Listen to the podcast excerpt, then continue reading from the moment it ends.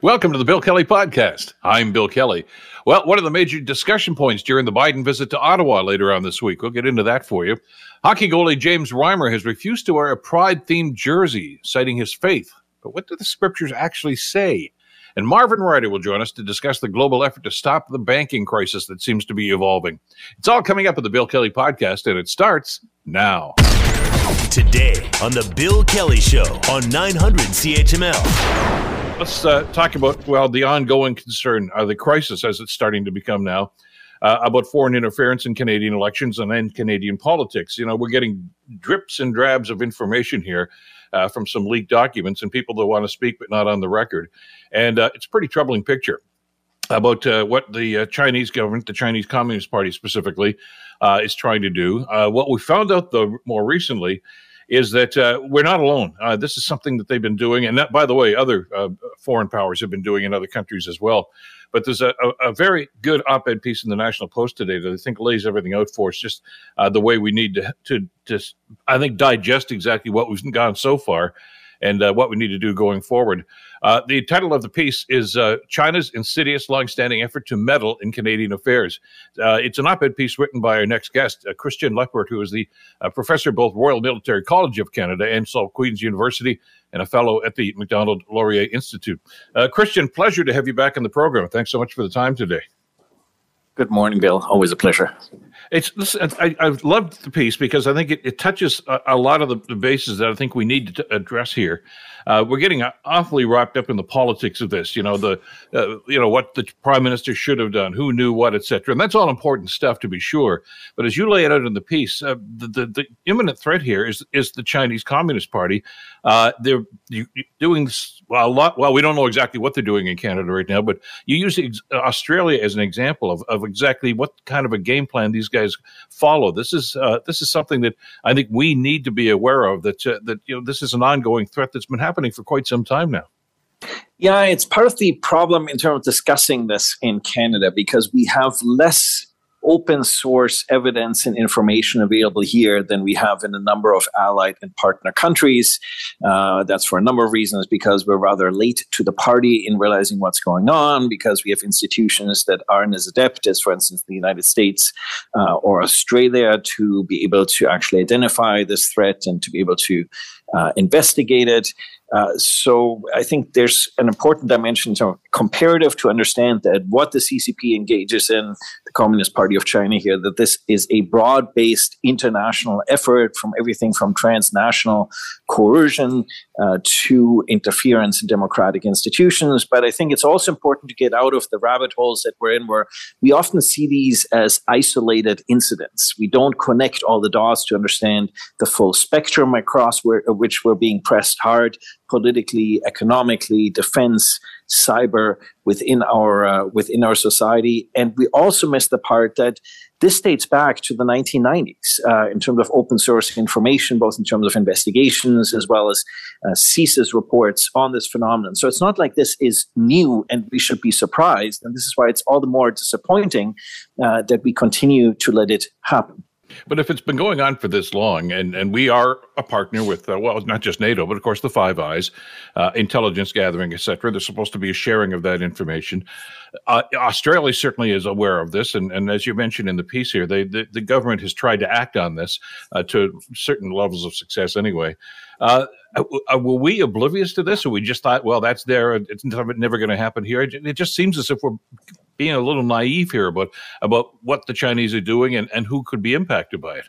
Yeah, I think there's a sense in Canada that we're so far away from the troubles of the world that none of this could really affect us. But look, uh, there's now assessments in the United States that refer to Canada as a national security problem because they're no longer certain which institutions and which elements they can trust and what kind of intelligence might find its way uh, back to the wrong people. Uh, we recently saw, for instance, an arrest uh, within um, Hydro Quebec. So the integrated nature of our institutions, of our economies, of our critical infrastructure uh, that are being infiltrated on the uh, on the Canadian side. We see Canada being excluded from what is arguably the most important technology sharing deal among key Western allies in the last perhaps 50 or so years. That is, of course, uh, AUKUS. So uh, Canada certainly not um, uh, making a showing here as uh, as a leader in trying to get a handle on the infiltration by the CCP. And of course, the CCP can operate here with impunity. I mean, there hasn't been a successful prosecution that I'm aware of by the RCMP of foreign espionage, foreign interference threats over the last 30 or so years. So, you know, if there's no deterrent, um, why wouldn't you go after Canada? It's a highly networked country. It's right next door to the United States. So if you have trouble manipulating the United States, Canada is a very good uh, second best target. I had an interesting discussion with the Professor Stephanie Carvin from uh, Carleton University. I know you're aware of her and her, her work, uh, and she's got a background, of course, in intelligence gathering too. Uh, but she, a couple of things that she mentioned yesterday that I think shocked a lot of our listeners. Uh, first of all, the fact that uh, the U.S., as you say, are investigating Canada right now, not because they think Canadians are bad people, but they we're, we're porous here, and and you know, can you keep a secret? That seems to be the bottom line here.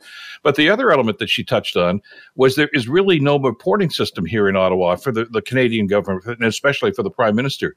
We know that the U.S. president gets a daily briefing of, of you know what he needs or she needs to know on a daily basis. She says that doesn't happen here. So she says, sadly, it's it's possible that the prime minister never did see these briefings from from CSIS, the stuff that they say they've been handing over for the last little while. Uh, that that breakdown in communication is critical. Yes, and it's not clear why that is, right? So one might be just benign neglect. We don't treat it as a priority, and you know, uh, the prime minister is necessarily always busy, and so this is not something that uh, his staff and him feel that he needs to make time for. Or is it a function of plausible deniability? That if you're aware of these activities and for any number of reasons you don't want to contain them you don't want to have them investigated then it's easier to say well if nobody told me then i can step in front of the media and say look i had uh, i had no idea and of course you've noticed that uh, the prime minister is trying to resist uh, his staff testifying before committees. So one has to wonder whether there are people who perhaps uh, know a bit more uh, than the uh, than the prime minister lets on. And with regards to the investigations by the United States into Canada, uh, as a book that's about to be released here in Canada um, is revealing, these investigations actually go back to 1998, and already back then there were serious concerns um, about uh, the risk that Canada now poses to national security in the United States, and so so we can't be surprised when uh, we are being uh, let, uh, when, when we're not being included in key alliance security discussions. And what that does is it reduces our international clout and our ability to assert our national interest because if we're not part of key collaborations with our allies, it means uh, we can't shape or we don't have uh, the power to shape the future geopolitical uh, environment and to be able to assert our influence on our interests. And so it means we're sitting on the sidelines. And the longer, of course, we there, the more uh, we fall into disrepute. I mean, if I could, Christian, swing back to what you were talking about about the, the involvement here with RCMP and CSIS, uh, and and CSIS is an information gathering organization. I mean, they, they bring you know intelligence and present it, but RCMP is is the the law and order uh, aspect of of our security system here. Uh, and and I'm hearing from a number of people right now that saying there's a breakdown there. And as you say, nobody's come convicted. I mean, they've they've certainly have been given information about some of the uh, the, notorious things that have been going on here from foreign governments. Uh, but uh, you mentioned in Australia, that people have been brought to, to court for this, and and there's an attempt there to try to basically to protect themselves from this. Uh, the RCMP, not so much. Is, is is that because they don't see this as, as a, a, threat? Is that because they're understaffed? I mean, what's what's the problem here? That seems to be a breakdown in the system. Yeah, so that's a long-standing issue. I wrote a report on this for the Macdonald-Laurier Institute, Force 2.0, uh, on these challenges that dates back five years now. These are well-known challenges within the organization. I think one of the core issues is, of course, uh, on the one hand, we have a national police organization where the commissioner has the largest span of control of any national police force in a democratic country in the world. So there's just way too many things going on.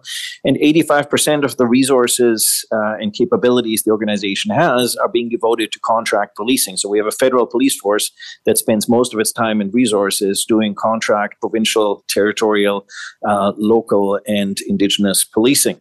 Um, there's also a serious uh, shortfall on capability capabilities and skill sets for these highly complex investigations. Now, the RCMP can do some of these. I mean, we see this when it comes to terrorism. We have national security uh, integrated national security enforcement teams in major cities in this country. So, if the government really wanted to contain this threat, it could stand up something similar to the INSETs or give, for instance, foreign interference as a task to the INSETs, where they have concentrated resources uh, and concentrated skill sets. But uh, the government, of course, for one reason or another, has decided that uh, whatever is happening in terms of foreign interference uh, clearly doesn't meet the importance that uh, that terrorism uh, meets in terms of a political threshold, in terms of importance of investigations. And look, if you look at the Winnipeg lab uh, uh, issue mm-hmm. that now dates back three and a half years, where we still have an ongoing investigation, no charges laid, it suggests that these investigations go on forever. And if you're a law enforcement agency, the ultimate objective has to be to collect evidence that you can ultimately prosecute. So if you can't prosecute, what's the point of running an investigation from a criminal intelligence perspective? Uh, as we know, let me just tie a couple of things here together. Uh, President Biden's going to be in Ottawa in just a couple of days now. And uh, I, I, know that you know on the surface they're talking about well, there's trade issues. Uh, somebody's even talking about reopening the, the North American uh, trade agreement again. But so that that's element, that's the economy, and it's important to be sure. But I got to figure though, Christian, behind closed doors, the president uh, is going to want to put something like national security and the some things that have gone on here in the last little while uh, if not at the top of the list, right near the top of the list, because there seems to be growing concern in the United States about what's happening or maybe not happening here in Canada. Yeah, well, you've noticed the US ambassador has been rather outspoken in recent weeks on everything from possible misrepresentation by the prime minister of negotiations regarding the border and the border agreement on migration and the US th- uh, the safe third country agreement with the US on defense issues on national security and intelligence issues uh, you know, it's starting to look like Canada is looking like a bit of a problem on the radar in Washington. And Canada has, of course, for years distinguished itself precisely by telling Washington that you don't need to worry about us we have your back. You've got lots of problems in the world. We're not one of them. And uh, you would think that since 9 11, we had been working very hard to signal to Washington that the way we keep this border open and our economy prosperous uh, is by continuing to demonstrate that. So I think uh, the uh, concerns that we're hearing here from Washington, uh, at a minimum, are signaling that Canada is not being a good team player. You can interpret that as Canada should have its own foreign policy, and perhaps we don't shouldn't always be doing the Americans' bidding. At the same time, of course, the U.S. is our most important strategic ally, uh, and so when the express uh, U.S. is expressing concern, uh, I think uh, it's certainly important for us to, uh, to to listen because it means it reduces our leverage in Washington, and that means our ability to punch above our weight in the world. And, you can't look at these things in isolation, though, can you, Christian? I mean, you know, we, we are just talking about some of the economic concerns, and we already know that there's some talk in Washington in, in Congress uh, about getting tough with Canada when it comes to you know buy American uh, tariffs, things of this nature. Uh, if they're not happy with us from a security standpoint, they, they may manifest that frustration through economic uh, means, and uh, and that's that's a double whammy for us. Well, this is how we re- it reduces our leverage because it means we're just the doors aren't going to be open and people simply aren't going to have the same sort of ears for concerns that we otherwise have. If the Americans think that look, the Canadians are just the same sort of problem that any other ally is, uh, then we're going to be treated, for instance, like European countries that don't get the type of carve outs um, that Canada has gotten on uh, on Buy American. And of course, that would have very serious ramifications uh, for Canada in terms of Canadian prosperity. So, if, yes, well, on the one hand, you don't want to have linkage among these issues. On the other hand, uh, it's pretty clear that uh, Canada, I think, is not meeting Washington's expectations uh, in an increasingly dangerous uh, world. And the prime minister also doesn't seem to be particularly interested in playing in that field, given that he's been happy uh, to announce uh, opting out of AUKUS. Um, so, in, in, in that sense, it seems perhaps uh, the prime minister is quite happy to reduce this country to uh, um, a, a, more negligible player in uh, in world affairs. Well, I know that's frustrated me when I saw the prime minister's comments about that too. He basically just tried to characterize this as a submarine deal, and it, it's much more than that. Uh, and I think he knows that. But I mean, you know, to minimize it like that, I guess to try to justify their stand is uh, again throwing gasoline onto the fire. Uh, I'll direct our listeners once again. It's in the National Post today. You can go to their webpage and, and read the op-ed piece. Uh, Christian, always a pleasure to get your perspective. Thank you so much for the time today. Really appreciate it. It's a real pleasure, Bill. Thank you. Have a lovely morning.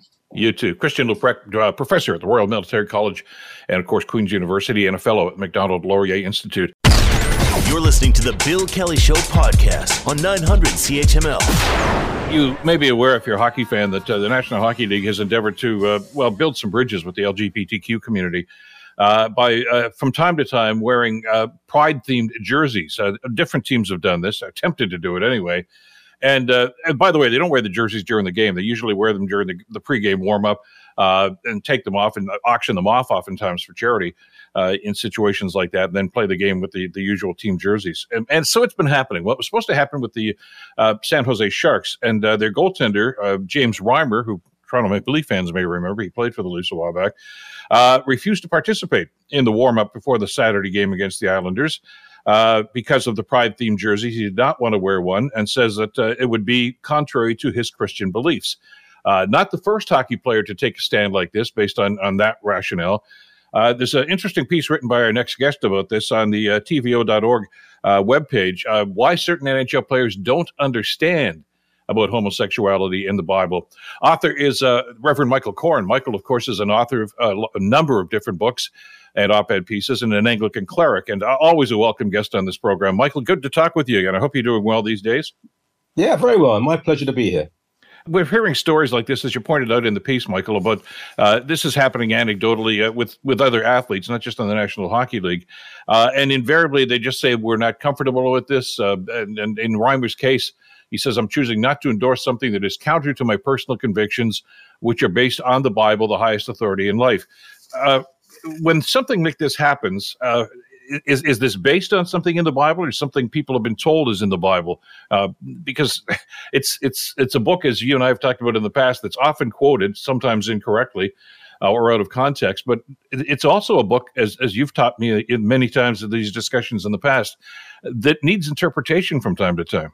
It does. Now, these cases actually are very rare because in soccer, for example, it is very common now during certain pride events for the captain of the team to wear uh, a rainbow armband for the entire game. Mm-hmm. Now, we're talking about, let's say, the Premiership in England, the biggest league in the world, and this is watched by tens, hundreds of millions of people, I should say. Yes, hundreds of millions. And so, for the not the warm up, for the entire game, the captain is wearing a rainbow armband. If you watch any Premiership games on TV, you will see large rainbow flags in one corner there's been a concerted attempt to uh, welcome people from the gay community into football. Uh, Stephen Fry, for example, is in charge of the Norwich City Gay Supporters Club. And I'm not aware of any particular uh, re- negative responses to this, certainly from players. There are Christians in the Premiership, and, and, I'm not aware of any of them having objected. There was a case in rugby union. Uh, someone, Israel Folau, who played for Australia, he went much further, though. He made deeply homophobic comments on Twitter, and he was eventually banned from the Australian team. But I think, that, I mean, the issue really is look, I don't expect hockey players, I'm not, and I'm not going to pretend to be a hockey fan, and that would be misleading, but I am a sports fan. Mm-hmm. I don't expect sportsmen, sportswomen to be theologians, um, nor do I want anyone to start shouting at this guy and being nasty about him. But I do think they need to be maybe informed by someone with another opinion. I've written about this time and time again homosexuality. Now, the word wasn't coined until the 1860s. It, it, didn't exist in the ancient world, the word. And the word means something different to what we thought of as same sex relations in the ancient world. It's barely mentioned in the Bible. In the Old Testament, lesbianism, for example, is never mentioned in the Old Testament. When there are prohibitions against uh, men having sex with men, it's really so as to preserve the tribe. Um, uh, I don't want to say this too early in the morning, people eating their breakfast, but it's the same reason that masturbation is condemned because you have to procreate. You have to keep producing people because you're a small tribe up against these mighty powers. And when you look at where the prohibition is contained, there are all sorts of things that people seem to forget slavery, ethnic cleansing, uh, forced circumcision, selling your daughters into slavery, subjugation of women. I mean, all sorts of things, uh, and even innocuous, keeping kosher, uh, not mi- mixing certain cloths together. I wonder if the uniform he plays in actually has a mixture of fabrics. I bet it does. So there's there's a lot of stuff here. People talk about Sodom and Gomorrah. Well, the Bible itself later on refers to the sin of Sodom as being lack of hospitality and haughtiness. It was only in the 11th century that the papacy turned it into being about sex. So that's not actually the issue. And Lot, who's the hero of the story, first um, practiced polygamy, by the way, but also he offers his virgin daughters to the mob instead, which is hardly family values, really. Mm-hmm. And it's barely mentioned elsewhere in the Old Testament. In the New Testament, Jesus never mentions it. And people say, well, he didn't mention all sorts of things. You know, he didn't mention climate change. That's just that, that's banal. It, it, was a major issue. He he he criticizes divorce, for example, which is very, very interesting because a number of people who are very in the Christian world who are very opposed to, to the gay community are, are accepting of divorce. I'm not sure how they square that one. Uh, but he doesn't mention it at all. He's very progressive and permissive on sexual issues. The only time it really comes up is a woman caught in adultery, and it exposes the hypocrisy of the people who accuse her. St. Paul does mention it, but if you read it, particularly if you read it in the Greek, he's not referring to two men or two women in loving, committed relationships. He's talking about straight men using young boys for sex, usually in pagan initiation rituals. He uses the word exchange in Greek. They're not gay, they're, they're straight. So he's not commenting in any way on mature, consenting gay people. And this handful, this handful of, of references have become almost a litmus test for your Christian faith. One other thing, by the way, I should say when people talk about Adam and Eve, in Hebrew, Adam is a gender free word. Adam has no gender. It actually means earth creature. It doesn't mean man. So you can argue that the Bible does uh, prohibit homosexuality. I think that's wrong. I would certainly say, though, of all the issues, I mean, the poor are mentioned 2,000 times in the Bible. 2,000 times. If a hockey player said, I'm not going to do this because I think that the, the, the way this company is sponsoring us uh, treats uh, people without money is appalling. I think they're exploitative. You don't hear that though, do you? And when you do, no. those athletes tend to be banned and told they, they should mind their own business. But in this case, something which is at best fringe, perhaps maybe actually completely wrong, he's got it wrong. He's made a statement. And imagine you're a, ki- a, a kid, uh, maybe not Toronto or Montreal. Let's say you're in rural Canada and you know you're gay and you haven't come out and you love hockey and you read about this. How would you feel? How would you react? And would it have been so terrible for him just to wear this in a warm up? I mean, barely anyone even sees the bloody thing. Just do it because as a Christian, you should be with people who are oppressed, who are suffering. And even if you have to bite your tongue and say, well, I'm not totally comfortable, as a follower of the Prince of Peace, a man who who roared about inclusion and, and social justice and equality and being with the fringes and the marginalized, I'm disappointed in him. Well, and and this is what I think is is so bothersome to so many people is they, they seem to be so strident in their opposition to this, uh, and and as I say, you can pick a, a, a, line out of the Bible and simply say that's the justification for it. But but those sorts of opinions, though, Michael, are really I, I think validated by. Well, I, I hate to throw blanket crazes on everybody, but what we know politically, especially in the states and probably now here, is the Christian right they call it, yep. Uh, yep. who would just say these are our standards, these are our mores, and you do not in any way, shape, or form stray from them. Uh, and, you know, it, as a matter of fact, I guess people don't even st- look for the justification of it anymore. They simply say, well, those are the rules. If I want to be a quote unquote Christian, I must abide by that set of rules, those standards. Yeah, um, I mean, welcome to my life, to my Twitter page, and yeah, the, I've seen. I don't mind, but the, the last couple of days, it's been very interesting. and And and when you often you just block people because they're they're so abusive and bizarre. But those who engage you, you respond to them, and it, look, I, am not a, I'm not brilliant. I'm not, I'm not a scholar or a theologian, but I, I'm, I'm, you know, I'm not a stupid person, and I've done a lot of work and research and study over the years on all of this. And and you'll you'll refer them to a Greek translation or what the Hebrew means or what actually happened in the context, and they simply will not listen. They'll just they'll give you another quotation completely out of context and not really understand what it means anyway. And they they seem to be. I think a lot of it's sociological. I think it's actually masking their prejudice in theology. Not all of them, but I think many are like that. And they, they simply can't come to terms with what it is that I believe frightens them. And it, it is a phobia that they seem to be frightened. And it's very interesting that the vast majority of abuse I receive as a boring white married straight man um, is always about male homosexuals, gay men. It's not about women. And I think it's because the these homophobic people, I think there's a certain fear. I'm not saying they're all closeted. I mean, I think that's that's too facile. But I do think that there is a certain fear of, of their own mass of their, denting their masculinity and what they have to be to to, yeah, to justify themselves as, as, a man. And mean, there's there's a lovely story of well, uh, well, we're going to have to let it go here because I'm right out of oh. time. I get the news coming okay. up. You know all about the broadcasting end of this thing too, Michael. I do. Uh, I do. It's a fabulous piece. They can check it out uh, uh, and and get some insight into this. Always a pleasure, though, Michael. Thank you so much for this today. Anytime. That's uh, Reverend Michael Coren, of course, author and uh, Anglican cleric. You're listening to the Bill Kelly Show podcast on 900 CHML. Let's talk about the economy. we got an update on what's going to be happening, and it's been a rather tumultuous week or so, hasn't it? I mean, we had the the, the of course the uh, Silicon Valley Bank shut down, and then of course the Swiss Bank, and some concerns about banking stability, uh, not just here in Canada but worldwide. And we're going to get into that in just a couple of seconds. Uh, first of all, though, some new numbers about inflation and about the cost of living uh, that were announced earlier this morning. Uh, Don Kelly has some details for us. Statistics Canada reports the Consumer Price Index rose 5.2% from last February. That's down from January's rate of 5.9%. It says the decline is due to a steep monthly increase in prices back in February of last year, when the global economy was shaken by Russia's invasion of Ukraine. Food prices jumped 10.6% last month from a year ago. That's the seventh straight month of double digit increases. Don Kelly, the Canadian Press.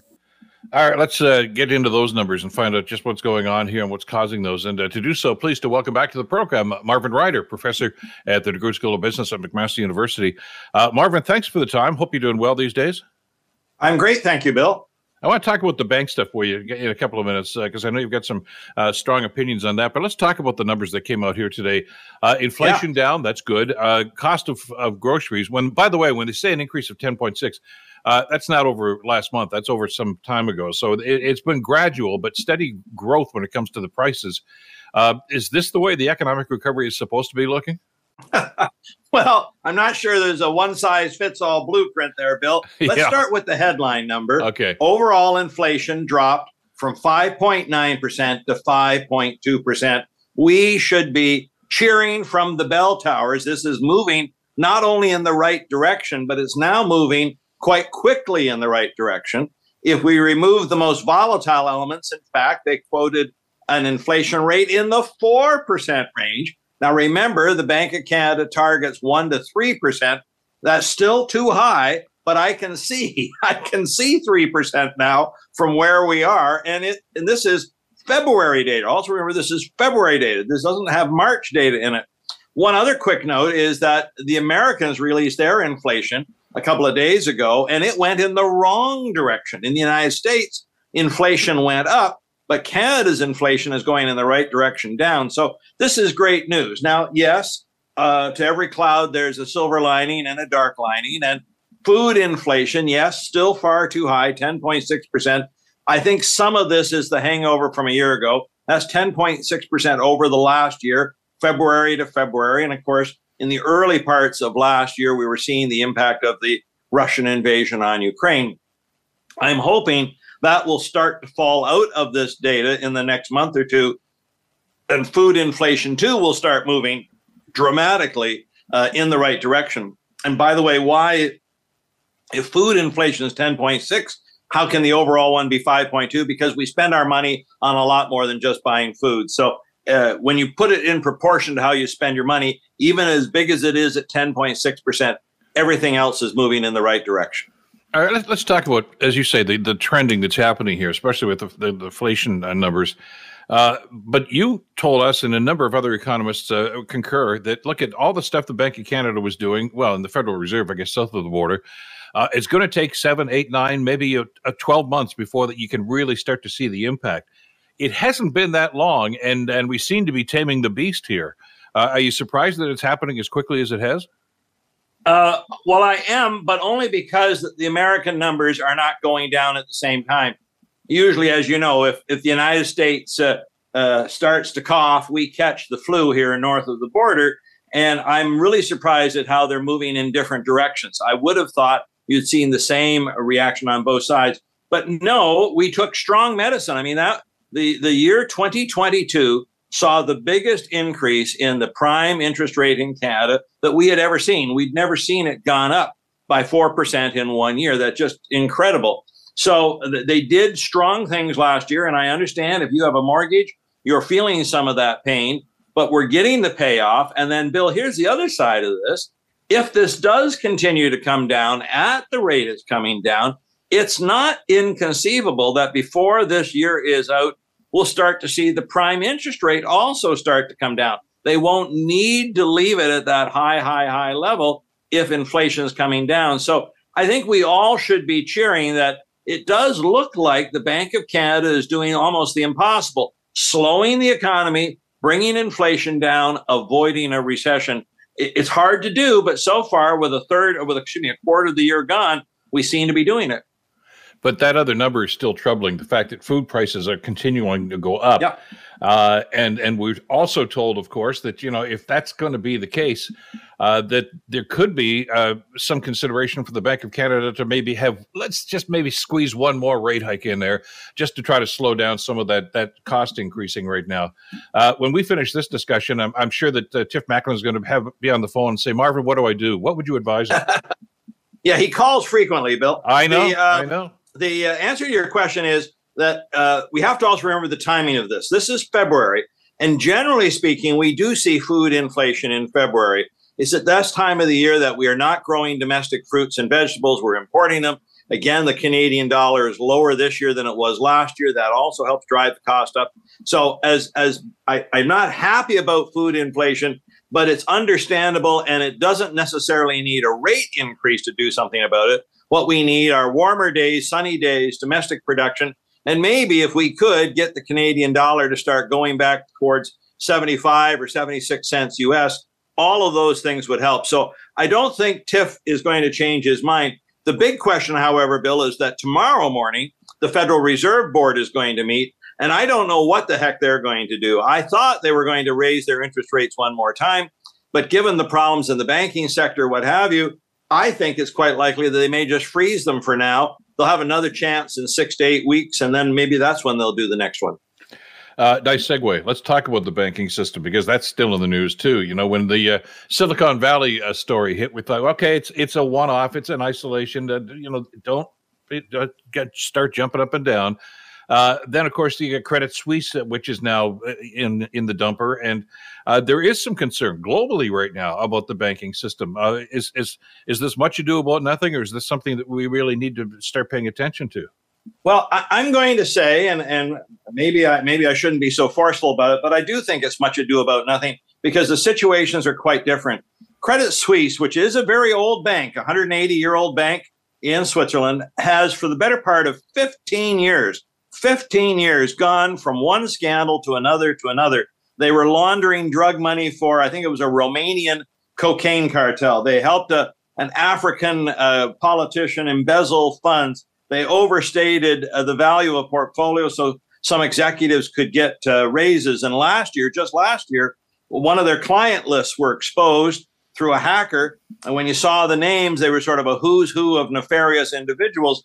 Every time they've had a scandal, they've terminated five or six employees. And of course, they promised to do better. And then a year later, they have another scandal and another scandal. So the, the issue here is it's more of a coincidence of timing. The Credit Suisse problem could have happened four months ago, could have happened four months from now. It really wasn't triggered at all by Silicon Valley. It's just a very sick bank. Now, I will say this I've never seen a merger of this size happen so quickly in my life. It was Friday that the shares lost uh, a big chunk of their value. The Swiss government says we want the world to know Switzerland for chocolate, the Alps, and banking. And when one of their major banks start getting into trouble, they said this isn't right. And so within 48 hours, not only did they convince UBS, the United Bank of Switzerland, to buy uh, Credit Suisse, but they said, We realize that you're buying this really as a pig in a poke. You don't really know what you're getting here. So we're going to give you a 100 billion, that's with a B, billion dollar line of credit so that as you digest this, if you see any problems, here's some money to help you, but make it happen so that Monday morning, this is out of our eyesight. And, and I, I just think it's amazing. Now, the other big move on the weekend was that all the major national banks in the world have said they're going to do a daily conference call, a daily conference call to check on the liquidity of the banking systems. what we're all worried about is irrationality. And suddenly a whole lot of people turn up at a bank and say, I want my money back. I want my money back. We call that a run on a bank. No bank keeps all that cash sitting there just in case of a run. And so this is liquidity. Is there enough cash flowing through to do this? In Canada, we're doing a daily check in with each of the major banks. And now the central banks are doing a daily check in. Again, I think this is prudent. We don't want a problem, but also I'll say I'm not expecting a problem. These two bank problems are completely unrelated. So, and and as you say, if there's going to be a run, and we've well, we haven't seen that happen very often, but it has happened. Uh, it's because people have lost confidence in the banking system. Is is uh, are these daily phone calls and and these get-togethers now? Is, is this a preemptive move to make sure that everybody is still confident and and they're not going to go off the deep end here? Yeah, absolutely, Bill. This is just good preventive medicine. So let me give you a different example. Now we're talking right now in March of 2023 but in March of 2020, these institutions did the exact same thing uh, because COVID was being declared, and nobody knew how consumers were going to react to the announcement of COVID. Conceivably, people, if they got panicked or spooked, could run to the banks, get briefcases full of cash, put them in their uh, you know bomb shelter or something, and hunker down for the worst of it. So they did the exact same thing, and for a period of six weeks, they did the daily calls no runs happened, no liquidity problems were were found. So they said, okay, uh, enough of that. We'll just talk once a week now rather than every day. So it's just prudent when you've got a period of unease, uncertainty, the, the potential for this kind of a run. Let's let's step up our monitoring just to make sure nothing bad happens. So all's well that ends well. Then, in other words, this was a, this was a flare up. Uh, they've reinstituted, I, I guess, the, the, foundations to make sure that nothing's going to happen. Uh, but but the reaction here, I guess, that has concerned a lot of people. I'm just looking at some of the comments I've seen this morning, Marvin uh, is is what the U.S. banking system. And you figure, okay, there is it because of the Silicon Valley situation uh, where all of a sudden people are starting to wonder, wait just a second, uh, you know, is is this going to infect us as well? And, and I know the yeah. Federal Reserve and others have tried to reassure people right now, but uh, is are, are they looking for a sign from above to say no, you're going to be okay? Yes. Well, first, let's just talk about the difference between Canada and the United States. Uh, in our Canadian banking system, what we decided on, and I don't know how many years ago, 80, 100 years ago, is that we'd be best served by a small number of national banks. So we have our major banks. I won't name them off, but we all know who they are. And the great thing about a national bank is you diversify your risk across the country. So if there was a problem in Alberta, it doesn't cripple the bank because they've got money in Ontario and Quebec and Newfoundland, what have you. But in the mm-hmm. United States, rather than having a small number of large banks, they've gone for a large number of regional banks. And those regional banks are tied to regional economies. So, for instance, many of the regional banks in Texas are tied to the oil industry. And Silicon Valley Bank was tied to the high technology industry. Two years ago, as we were into COVID again and we were all pivoting, that's the key word, to other ways of behaving, those Silicon Valley companies looked like they could do no wrong. Money was rolling in, profits were doing well, all that was really good. Well, of course, what we discovered was that our pivoting was only temporary. Now that COVID is pretty much in the rearview mirror, we're going back to the way we behaved before. And every one of these big technology companies are uh, announcing problems. As you know, just about 10 days ago, Meta, that's the parent company of Facebook, announced they were laying off 10,000 employees and not filling another 5,000 jobs that they had open because they need to rejig. Amazon's been doing this, Uber's been doing this. And unfortunately, Silicon Valley Bank, because it was based right in that technology hub, they held the bonds of technology companies, they held other things. One thing I would say is management made a big strategic error in 2022. As the Federal Reserve Board was increasing interest rates south of the border, they should have changed the mix of the assets that were supporting the bank. But they kept holding on and holding on and not taking action. Finally, this year, they started to take action, but by that point, the damage was done and they couldn't get themselves out of the hole. And this is, there is a legitimate concern in the United States, given regional banking and given some of the deregulation that happened during the Donald Trump years. Could there be another one or two of them simmering, maybe about to boil over? That I can't guarantee you won't happen but I don't think it is system wide. It would be much more a regional based thing. And so far, it's now been 10 days since Silicon Valley Bank. We're not hearing any signs of another problem brewing. Uh, I got about 30 seconds left, but I mean, when we see what happened with with the Meta, Facebook, et cetera, and, and Elon, Elon Musk company, uh, should we be concerned about the tech sector right now? I mean, is, is this starting to bottom out? Uh, I mean, because we've, we've got some rather vibrant areas, uh, you know, in this area, actually in Southern Ontario, uh, that are starting yeah. to develop. Uh, not BlackBerry anymore, certainly, but I mean, some, you know, companion pieces like that. Uh, are, are we concerned about that in the long term? I'm not concerned in the long term. What they, we know that in the long term, we are going to be reliant more on technology, artificial intelligence, what have you. They just thought it was going to happen a lot faster. So they ramped up here in Canada, you know, Shopify, they ramped up. They've had a couple of bad quarters now in a row because they just misread which direction we were going. But in the long term, we will get there. We'll be using more technology and what have you. It's just that we aren't going at the same pace. And when they got the pace wrong, they went over the top. So I wouldn't worry about any of this. None of this, I think, is going to cause the economy to shake and fall apart as long again as you and I remain cool headed. And that's a great thing about being Canadian. It takes a lot to rattle us. exactly. Good to know. Marvin, as always, thanks for this. Appreciate the time today. Glad to be with you, Bill. Take care. Marvin Ryder, professor at the DeGroote School of Business at McMaster University. The Bill Kelly Show, weekdays from 9 to noon on 900 CHML. The Bill Kelly Podcast is available on Apple Podcast, Google Podcast, or wherever you get your podcasts from. You can also listen to The Bill Kelly Show weekdays from 9 till noon on 900 CHML. I'm Bill Kelly. Thanks again for listening. And don't forget to subscribe to the podcast. It's free, so you never miss an episode. And make sure that you rate and review.